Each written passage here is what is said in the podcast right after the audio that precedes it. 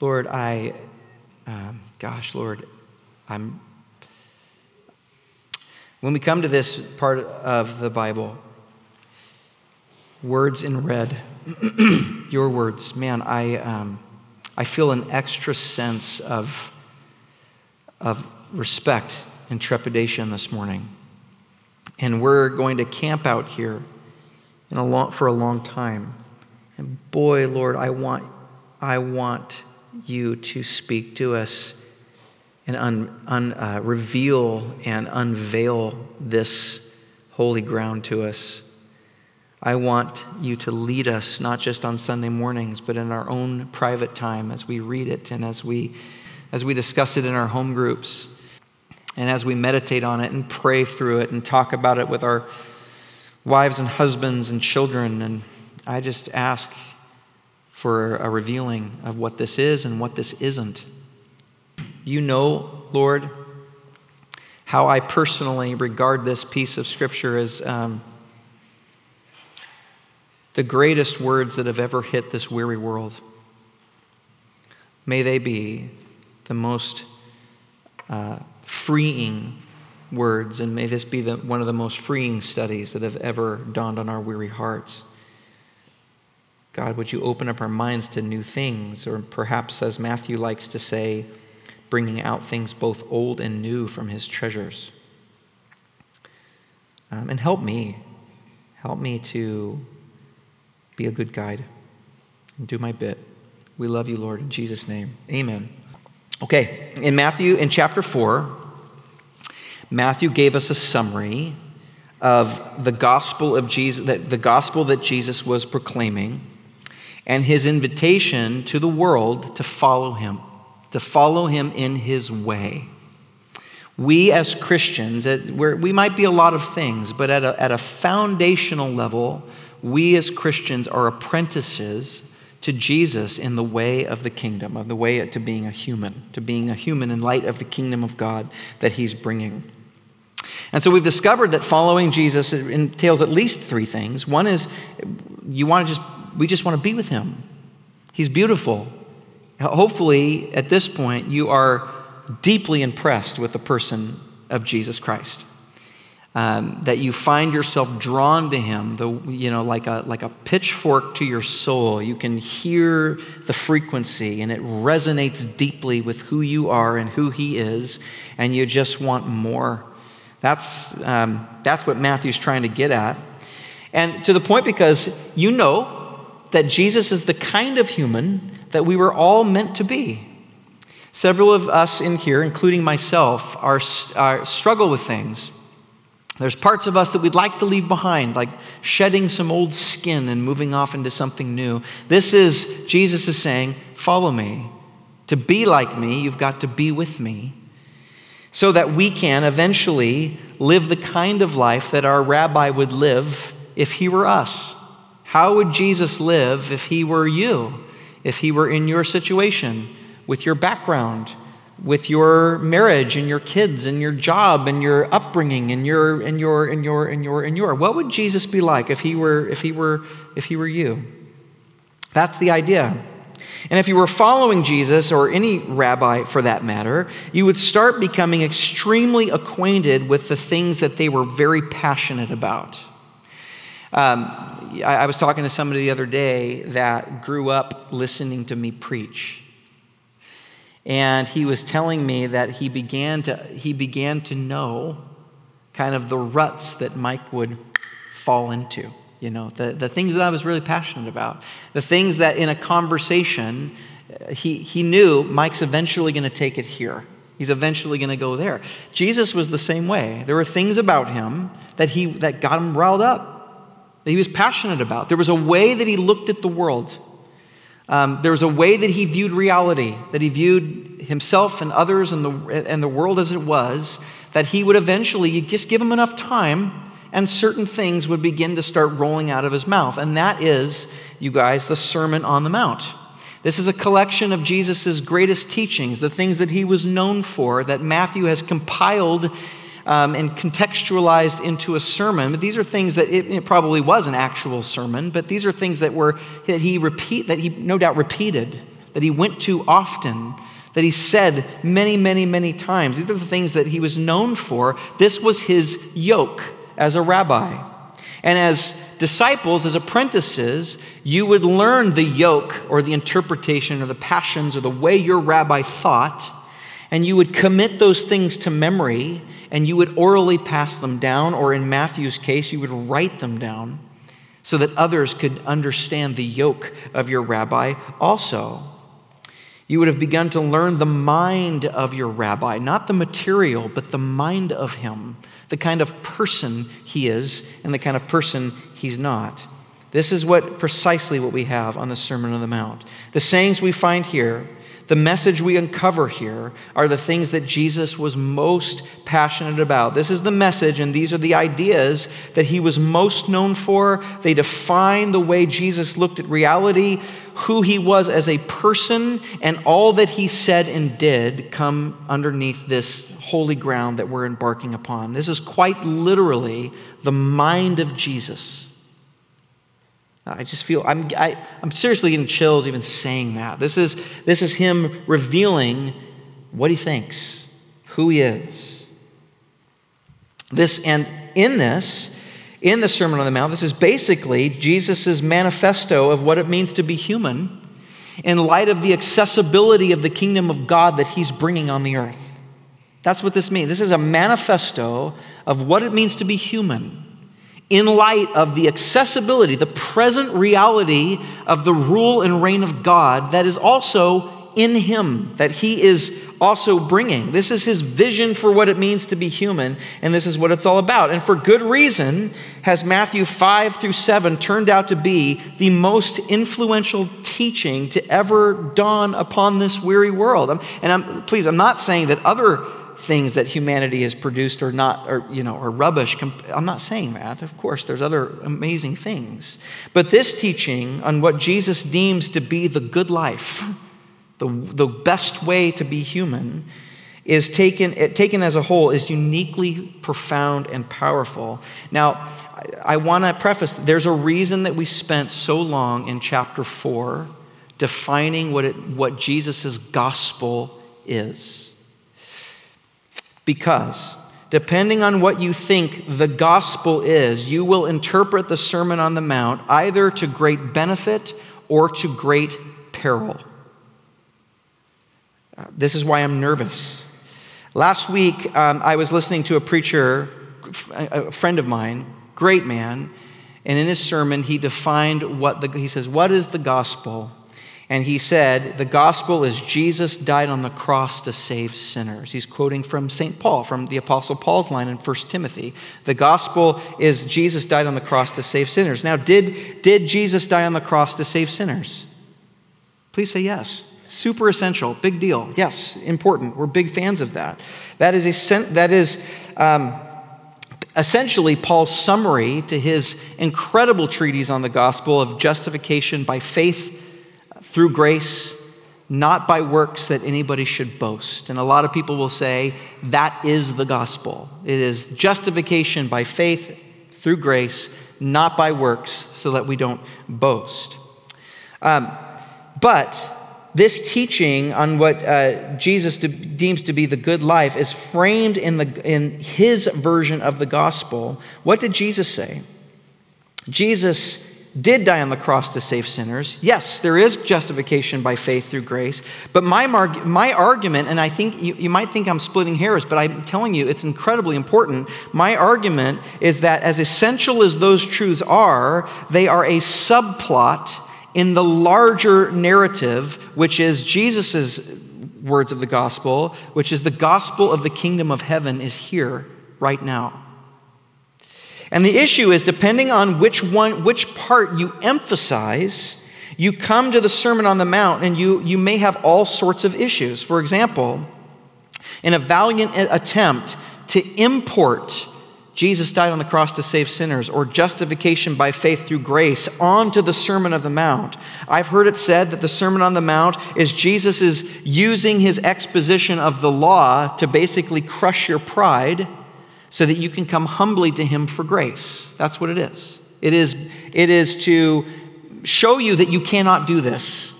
It's to show you that you cannot live this way. It's to humble mankind. The biggest problem with mankind, it is said, is pride. That's what stops us from, from coming from the gospel. And so the Sermon on the Mount is like his hammer. Boom, and it shatters us, and we, we go, Oh my gosh, what I thought I could do before, now I can't do it. Oh, there must be another way. And then Jesus says, There is another way. It's the grace of God. Okay, and immediately you'll have a couple of problems with that. one is a textual problem, and one is a, is a philosophical problem. The textual problem is that you will not find any of that in the Sermon on the Mount.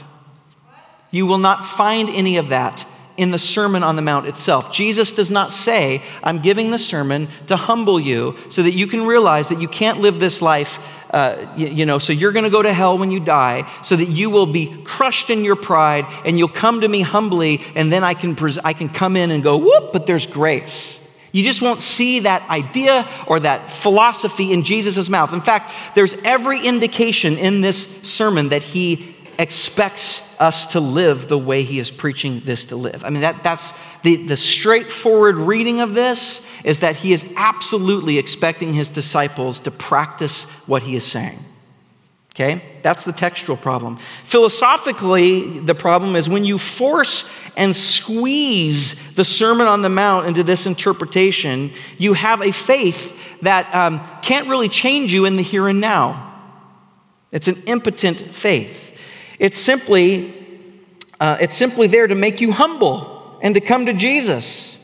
But you'll miss the way of living that can actually has the power to change you, to transform you, to save you here and now, to sanctify you.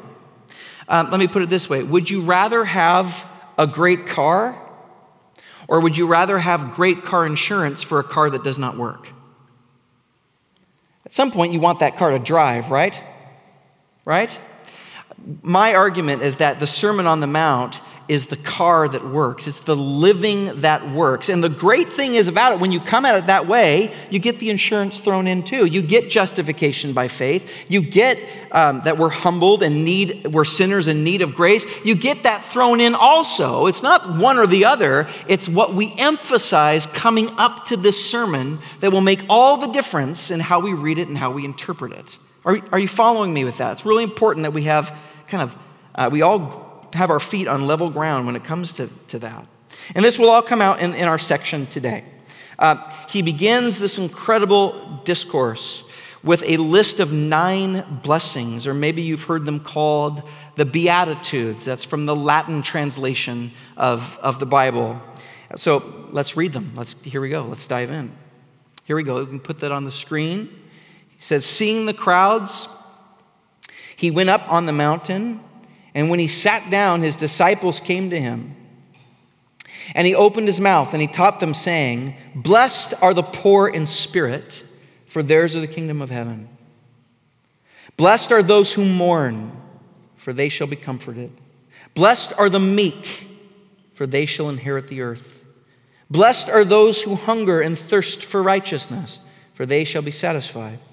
Blessed are the merciful, for they shall receive mercy. Blessed are the poor in heart, for they shall see God. Blessed are the peacemakers, for they shall be called sons of God.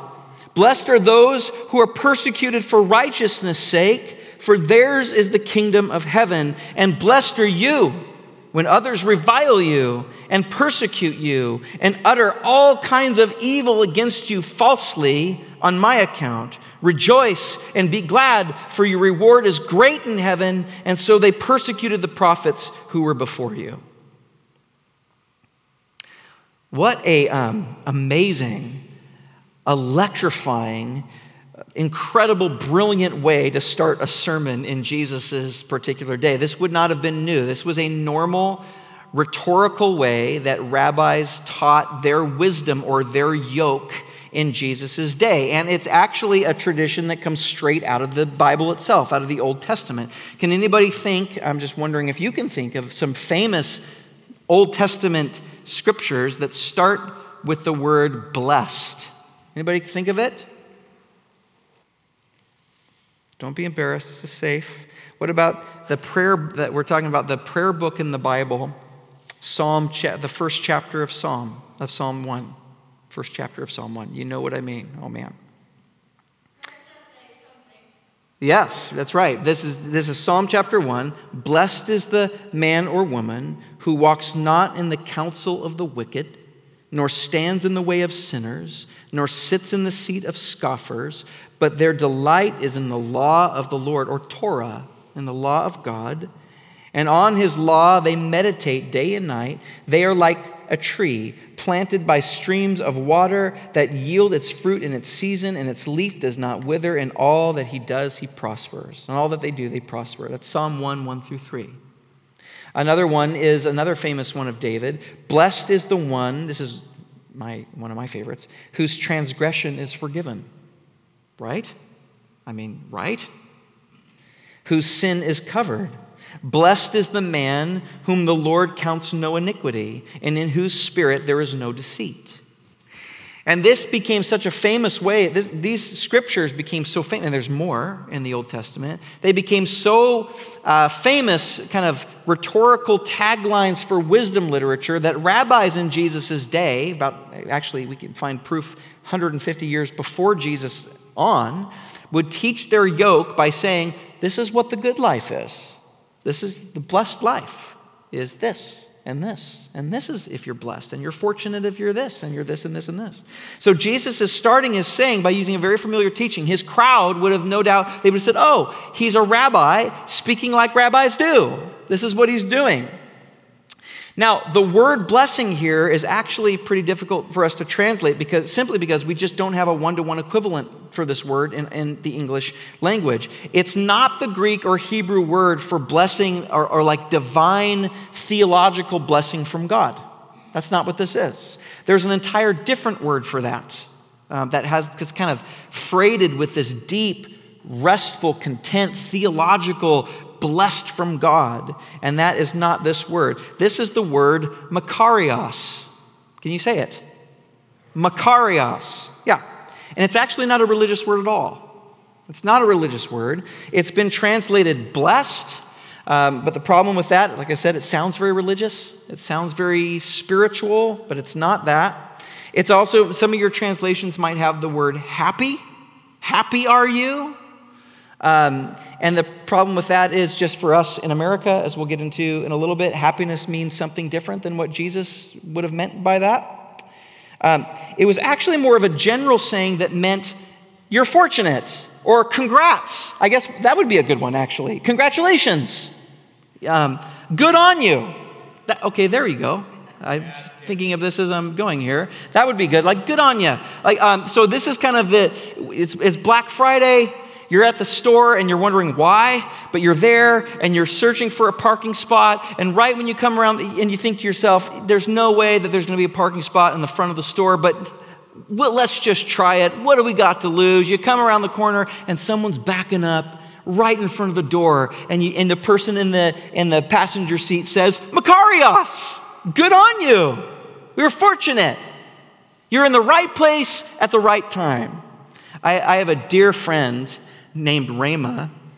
Rama and her children were in Colorado on a, on a, on a vacation, and they decided to stop at, a, at this obscure pizza place. I don't remember what town it was in, but they're in this pizza place. And it's a two story, there's like stairs that go, you get your pizza and you go upstairs and they're eating. And it became extremely busy. It was a popular pizza place for that particular town. And when Rama and her children were finished, they thought, let's go. There's a back door that, that went out the, um, out the back and downstairs on the side of the building. And she didn't want to fight the crowd, so she said, she threw her stuff away and she said to her kids, let's just slip out the back. And she goes out the back and, head, and heads around the corner and she, boom, runs into this very strong, like the chest of a man. And she looks up, and it was Hugh Jackman. Hugh Jackman, Wolverine in, the, uh, in, in Colorado, of all places, at a pizza place with his daughter. And she went around him, kind of not knowing, and she, she was like, that guy. And then he went in and she heard people, oh my God. And she went around the corner and people were running. Hugh Jackman's in the pizza place, in the pizza place. And she's like, oh my gosh, I just ran into Hugh Jackman. Makari, you're in the right place at the right time. Makarios. Good on you. That's great. This, you're, you're blessed. Now, if you return to the list, when you put that in mind, things can get a little bit confusing here, right? Now, now you look at the, I mean, the blessings, they sound so beautiful at first, but then start thinking about this. It seems like Jesus is saying, hey, are you poor? Congratulations. Good on you. Makarios. Hey, are you sad? Great. This is good. Makarios to you. You're in the right place at the right time. So you can easily think to yourself, Jesus, what in this crowd, no doubt, would have been like, what in the world is Jesus saying? This is how you're starting your sermon? And it's actually extremely easy for us to misinterpret these blessings. In fact, these blessings have been frequently misinterpreted, in, in my opinion, because we have the tendency to lift the Sermon on the Mount out of the rest of the book of Matthew and kind of view it as a, a unit of a, block in and of itself, like, a, like an ethics manual. Like, this is Jesus' ethics. Like, here's the narrative of Matthew, but let's, but this bit is the ethics manual of Jesus, right? The problem is, is that uh, th- this was, Matthew chose literally to put this here for a reason. And we can do all sorts of issue, uh, problems when we, when we take it out of there. Um, imagine if there was no chapter 4 and uh, if there was no chapter 5, breaking up chapter 4 from chapter 5, you just kept reading. That's the way the original was. There was nothing to break your brain up. And when that happens, uh, or for example, let me give you some examples. I grew up being taught by people that I dearly love, and I was given a steady diet of this. That blessed are the poor in spirit, that Jesus says here, means this means people who are humble. They're, they realize their dependence on God. They're humble. And so they, they realize, man, I need God, and I'm not doing this myself. And so uh, that's what poor in spirit means. Um, and when you look at it this way, it, it, it quickly becomes something that we're supposed to attain, like a list of virtues in a way. This is something that we have to do or something that we have to produce when in, when in and of ourselves. So, hey, if you want to be blessed by God, be humble. So go, you know, be cultivate humility right? Likewise, the same people told me that blessed are, blessed are those who mourn. The second line is blessed are those who mourn over their sin. They realize that they're sinners. Um, and that they can't get to God, and they're really convicted and deeply saddened by their broken state, by their sin, by the fact that they're enemies of God, and that's what this is all about. Or blessed are those that are meek. Here's one that I've been told over and over again meekness is those that have power under control. That's what meek means. I still remember when I was a kid someone just told, gave a masterful sermon on this, and they told this story of a, of a little girl who was an equestrian. She rode horses, and she was, she was bridling this big, huge horse. And she was trying to tighten the strap on the horse. And she took her fist and she punched the horse in the gut as hard as it, and it let the air out so she could tighten it up real quick. And he was saying, now this horse has all the power to crush this little girl, but he had it under control. I remember that just burned in my mind. That was such a great illustration. I just don't agree with it anymore. But, but it was such a great, I mean, it was like, wow, that is so good. Um, blessed are those who hunger and thirst after righteousness. This was like a, hey, you know, you need, you're hungry for God. You just love God and you're hungry for God and you want more and more of God. So, in other words, the, the list is a list of virtues, and therefore also they become very quickly kind of like some de facto commands in order to be eligible for God's blessing. But when you start reading this more closely, and in some ways just take it for what it is, you'll start seeing all sorts of problems with these well meaning interpretations well meaning interpretations. One, as we've already seen, the word makarios is not, a, is not the theological word for divine blessing from God. It simply means good fortune or good on you, those types of things. And if you just read it plainly, none of, the fact is, none of it says all of that. Nowhere It just simply does not say that to be depend, you need to be dependent on God or sorry for your sin or hungry for a relationship with God or having your power under control. That is read into that text. It just doesn't say it's our best way of interpreting something in a certain way to make it a little more palpable. And listen, here's the thing the Greek language has all sorts of resources to say those things if it wanted to.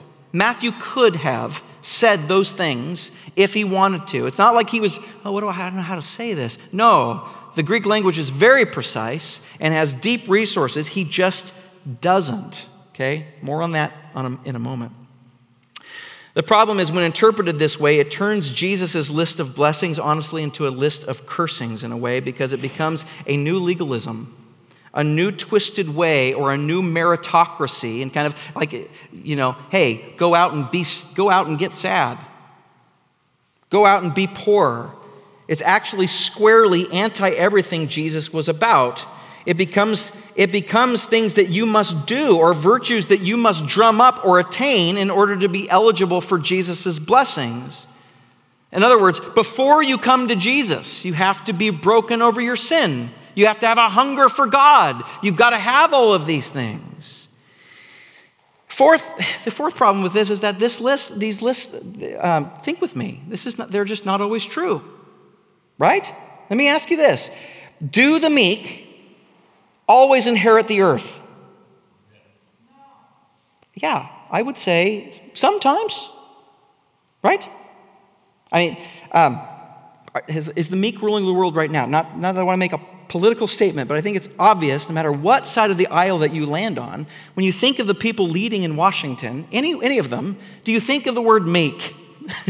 do you think of the word humble? Do you think of, do you think of those things? No.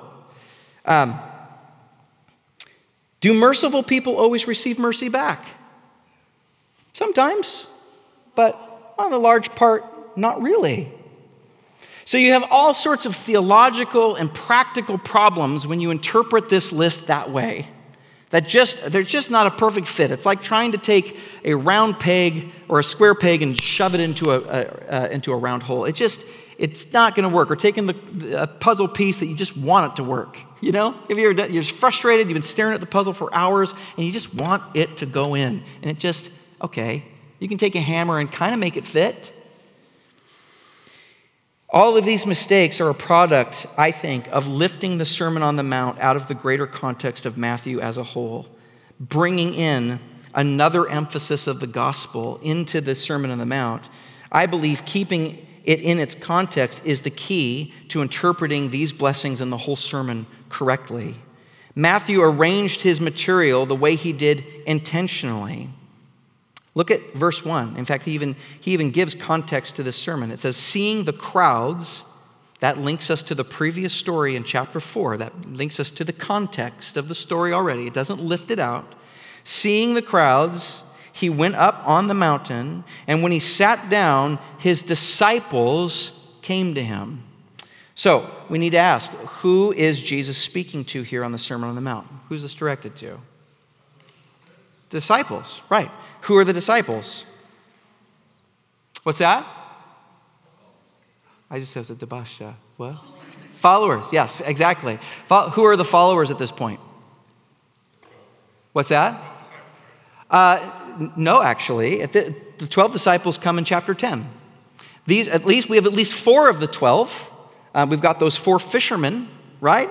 Um, but if you go if you go to chapter uh, chapter four, verse twenty four, look at it. it says, "So his fame spread throughout all Syria, and they brought him all the sick." Those afflicted with various diseases and pains, those oppressed by demons, those having seizures and paralytics, and he healed them. And here's our word and great crowds followed him from Galilee and the Decapolis, and from Jerusalem and Judea, and from beyond the Jordan. So we've got the four uh, disciple that will, that will become the inner circle of the 12 at some point. But right now, we've got crowds that are following him, hanging on his words, listening to him, trying to commit what he's saying to memory. Um, yes? Just occurs to me the entire crowd would have been rejects in their society. You're right. In fact, let me just tell you about that. Let me just tell you about these are the oppressed. These are those that are barely scraping by. These are, I mean, just read the list. They're abused, they're victims of injustice. They are oppressed by Rome, depending on what uh, historian you read. We're talking they are forced to give 70, 80, even 90% of their income away to taxes. These are oppressed people. These are people whose bodies aren't working right. These are people whose minds are not working right. the crowd, this is the crowd of nobodies and disenfranchised and losers that are following Jesus. That's who these people are. They are crowding in and following, and they want to hear from him. They're attracted to him. And what did he start announcing and proclaiming when he started when they started following him? Make your choice because the kingdom of heaven is here in me now, and it's accessible. Um, I, I, I, read this man named uh, Stanley Hauerwas. He, I could not say it any better than him. Listen to this. He says, Too often, these characteristics of the blessings have in Christian history been turned into ideals and virtues that we must strive to attain. When we do that, we turn them into formulas that help us gain status and favor with God, which is, of course, precisely the opposite of what Jesus is trying to say. Rather, they are descriptions of the kinds of people to whom Jesus, in fact, first brought the kingdom of God. Nowhere does Jesus tell us that we should try to be poor in spirit, or mourn all of the time, or try to get yourself persecuted. He simply announces the great surprise that these people, Makarios, are not, are, are not significant or honored in their society and are precisely the ones who have received the honor to be first among those who have been called into the kingdom of God. Yes, hallelujah. Now, with that in mind, this is how, and I think the only way, how Jesus' list of blessings makes any sense. It's a perfect puzzle fit when you keep it there. In fact, the entire Sermon on the Mount only makes sense in light of the kingdom of heaven being here and accessible to you and I right now in the person of Jesus. If you see that, you don't have to alter the text or import meaning or do any kind of fancy kind of gymnastics to make it work or to squeeze meaning into it. It just works. Let me show you. Number, the first blessing Blessed are the poor in spirit, for theirs is the kingdom of God.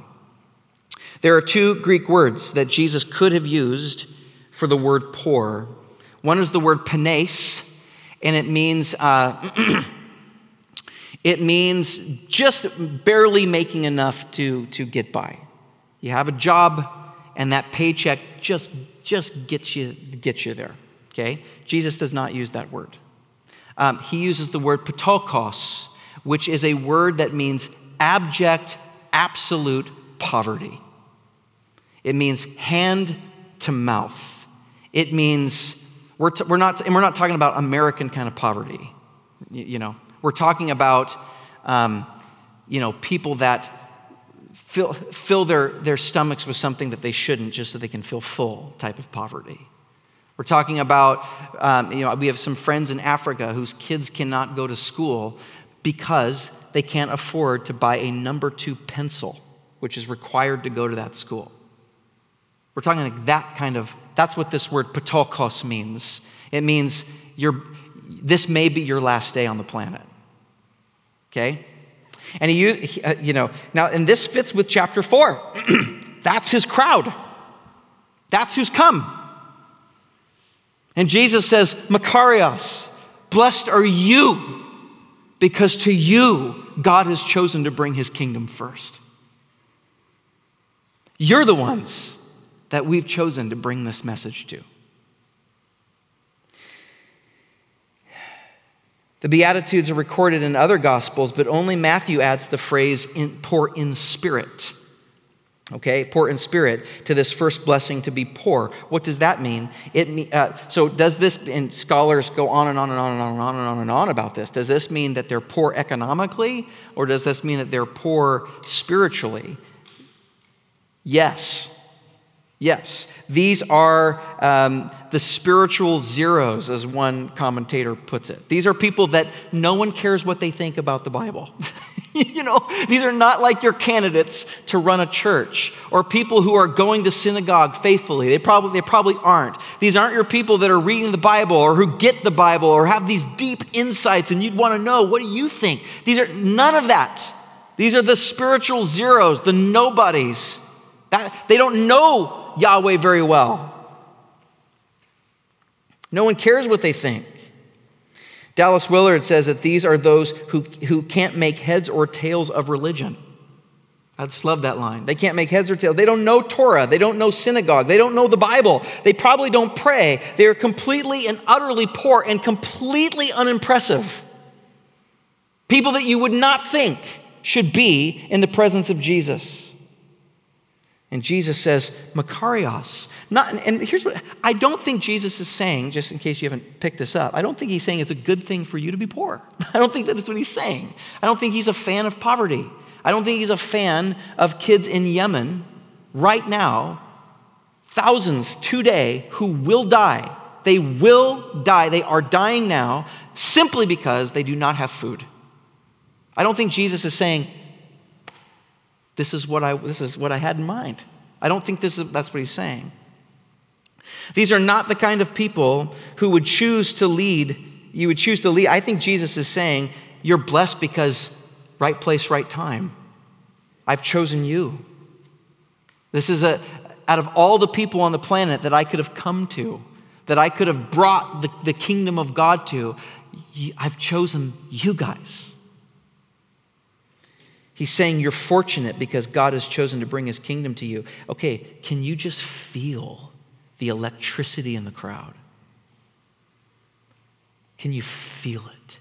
They would have been hanging on every word this man was saying. We read, you know, the Sermon on the Mount, we read the blessing, we kind of just skip over it. It seems super boring to us. Now, does it? Is it popping off the page a little bit? Think of the crowd and who's there. We? Us? yeah, it's for you. I'm not going to cry yet. Stop. Let's go to the next one. Blessed are those who mourn, for they will be comforted. Again, you guys, it just does not say mourn over sin. It just does not say that. It could have said that, but it doesn't. It, the word simply means sad.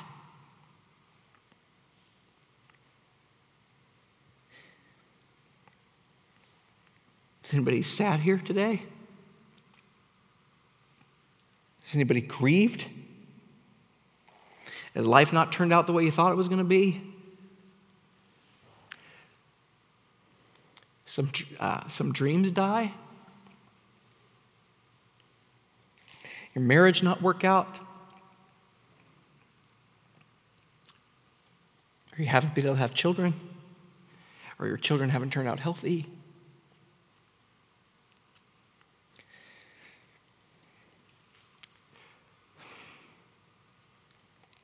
Makarios. Because the gospel is for you. The kingdom of God, the kingdom of heaven is for such as these.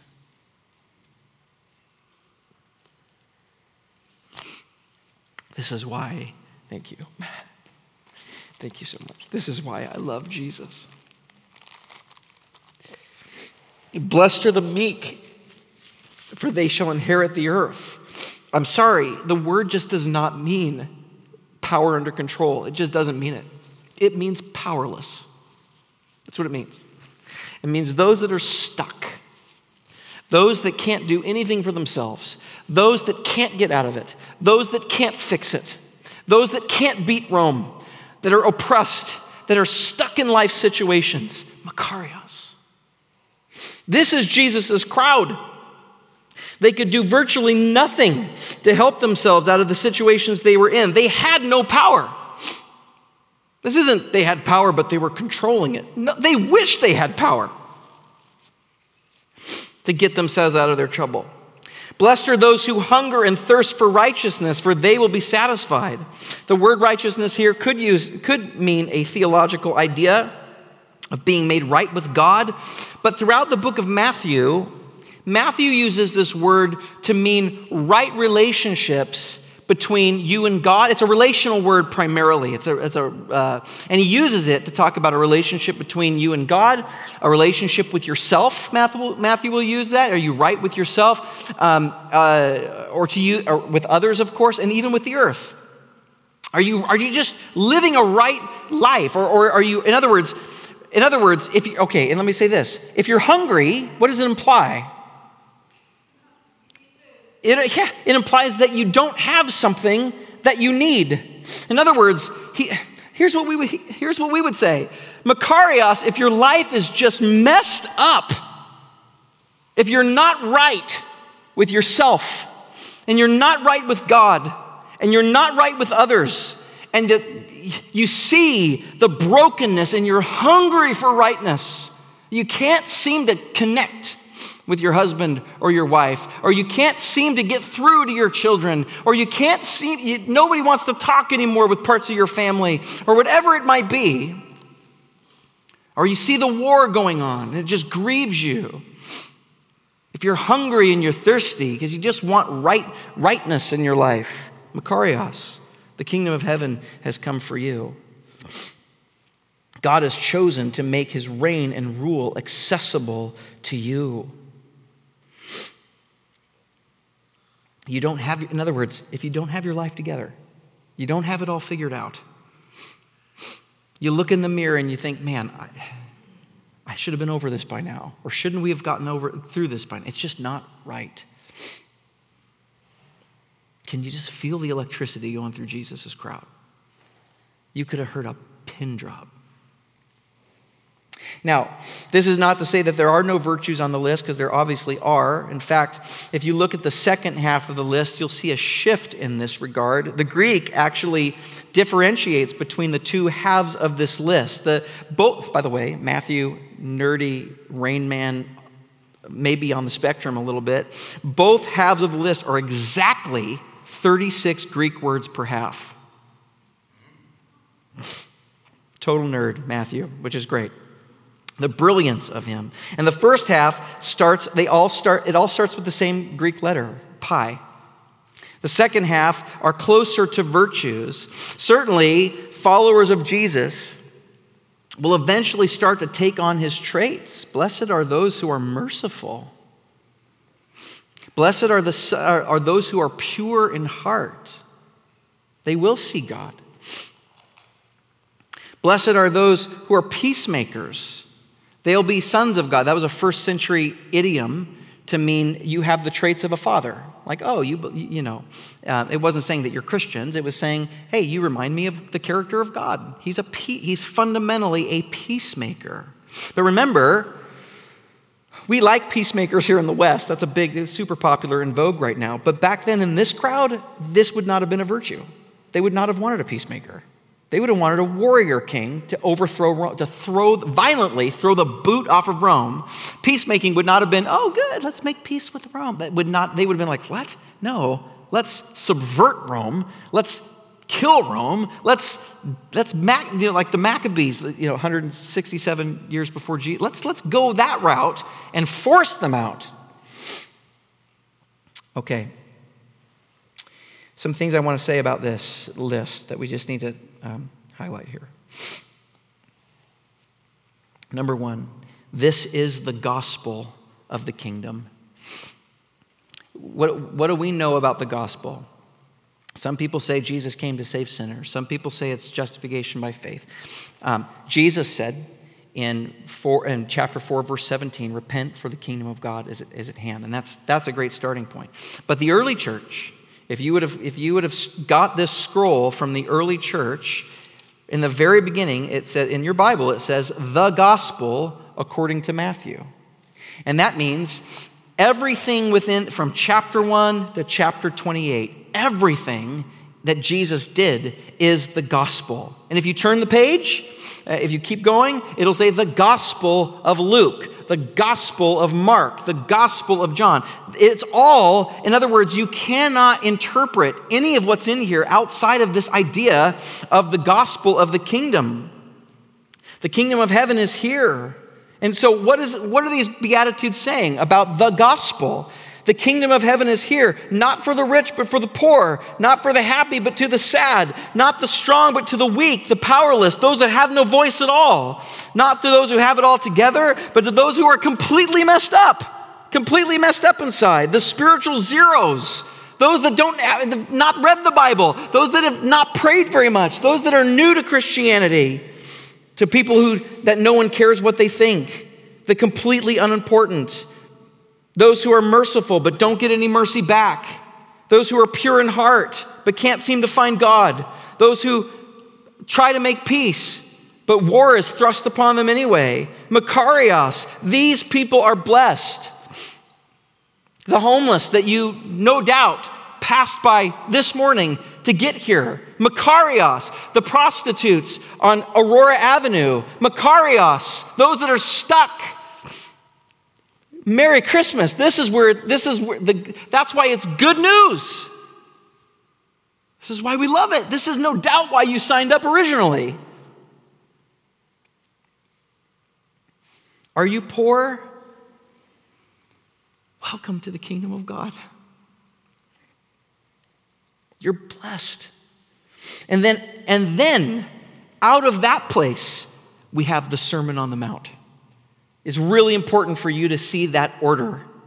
The blessings come first, not this list of character traits and virtues primarily, but this blessing for where you're at, Makarios. And then we get, okay, now here's how you live in light of this kingdom. That's what, I, that's what I was trying to say. Do you get justification by faith thrown in? Yeah, absolutely. A- absolutely. Do, are you forgiven? Did Jesus die to save sinners? Totally. Yes. But first, come as you are.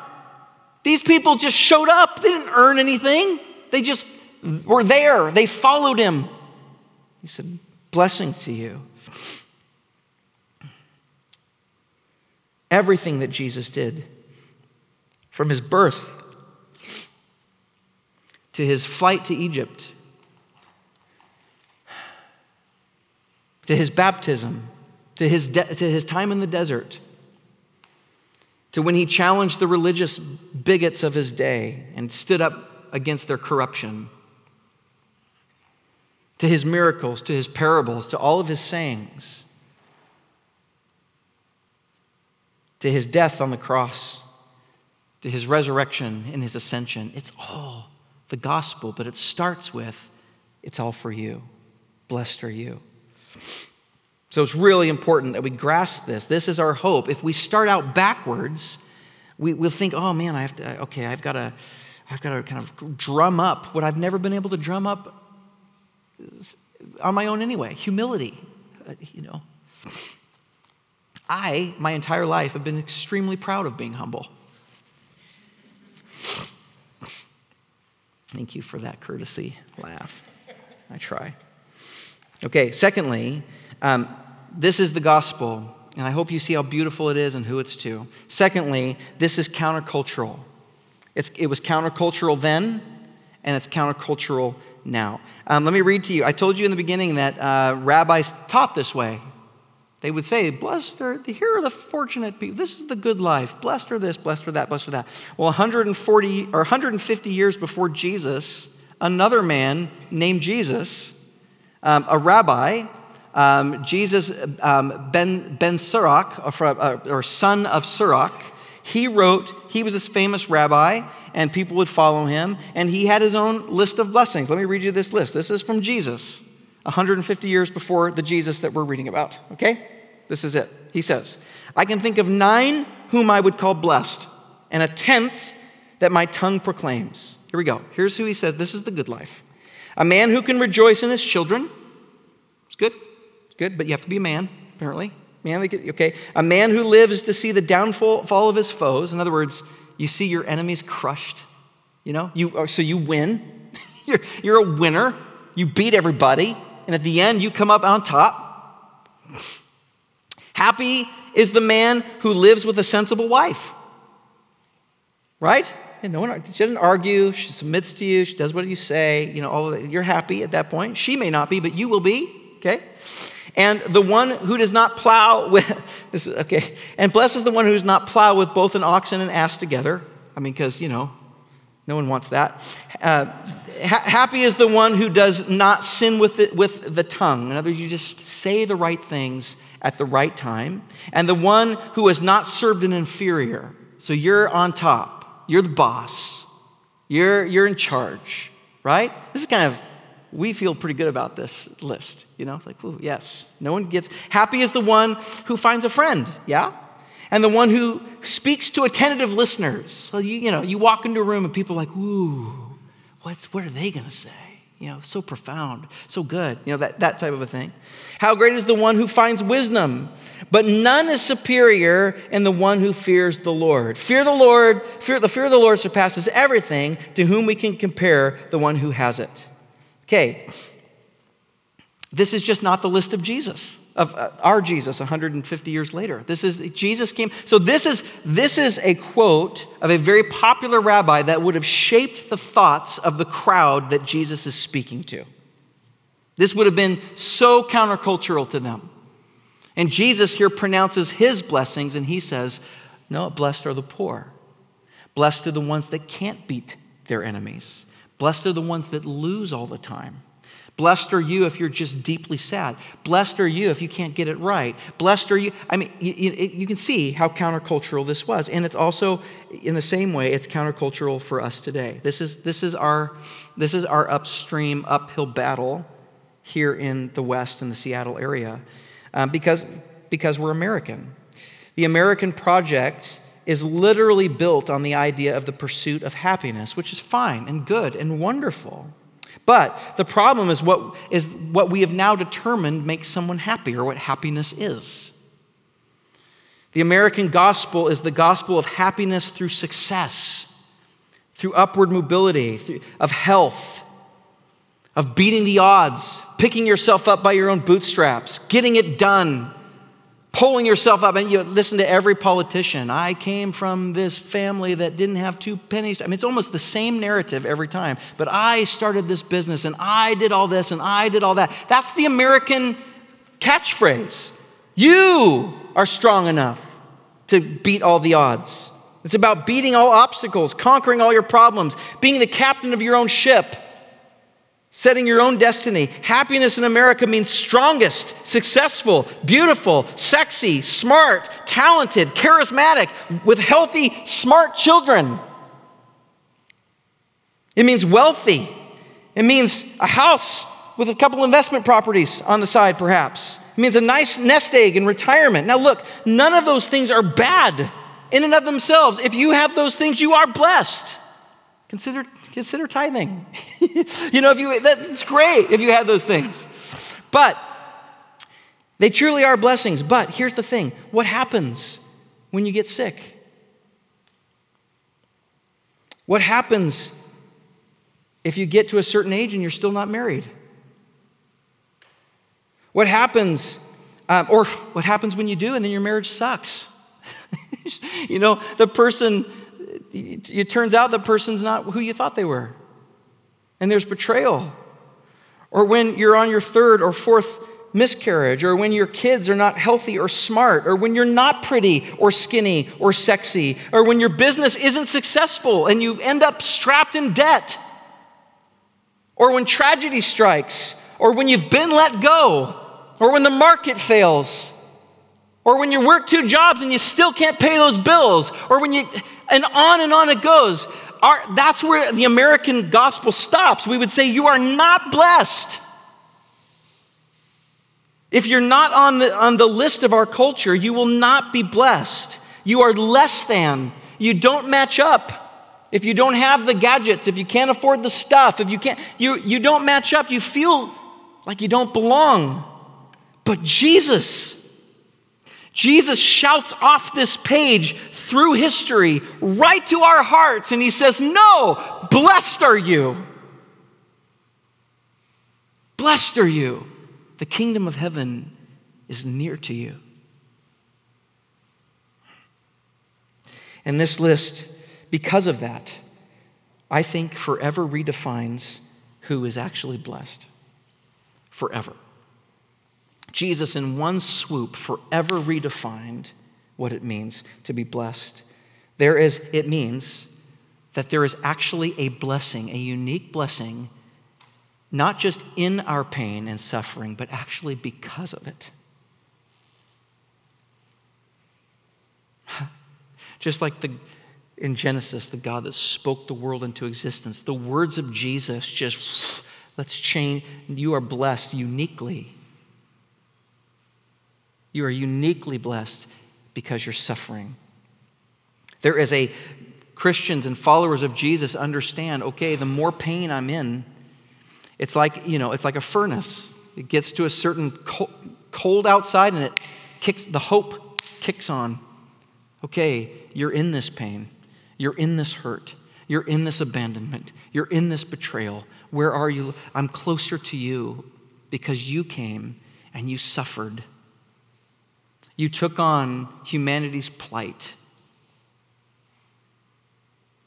You bowed your head and dove right into the storm of suffering and death so that you could call us blessed.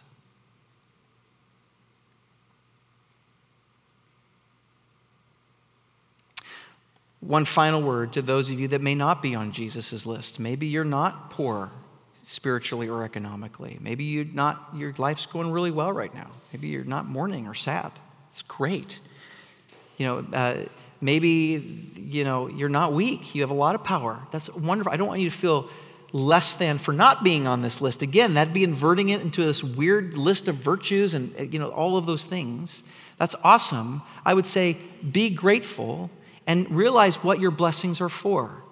Like in Genesis chapter 12, God came to Abraham and said, I'm going to bless you so that you can bless others. Realize God has blessed you to make you a conduit of blessing to others, whether that be material riches, maybe your home, your finances, uh, whatever that might be, but also your spiritual knowledge. Some of you are, okay, just by virtue of the fact that you are living where you're living, you have more spiritual knowledge than most people around the world. What a blessing. You are rich.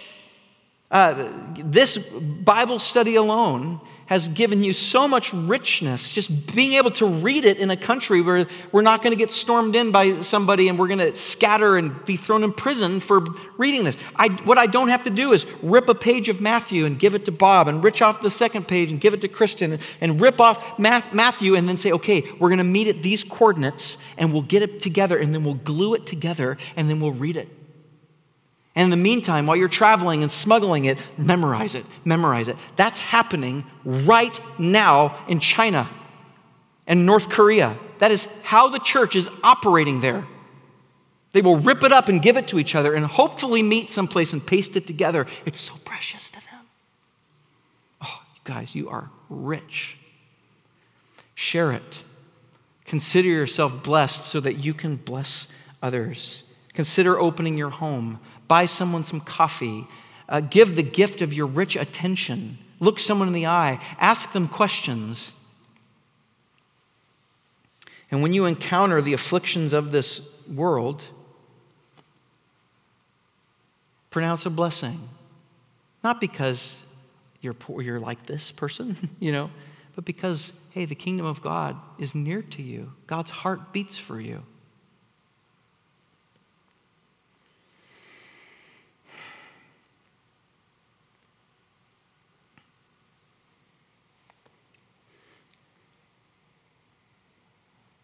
Jesus, I count myself blessed because I'm in that crowd.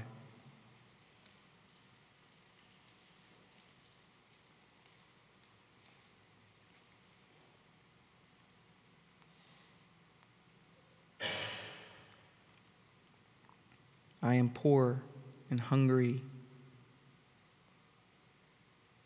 I see the brokenness in and around me.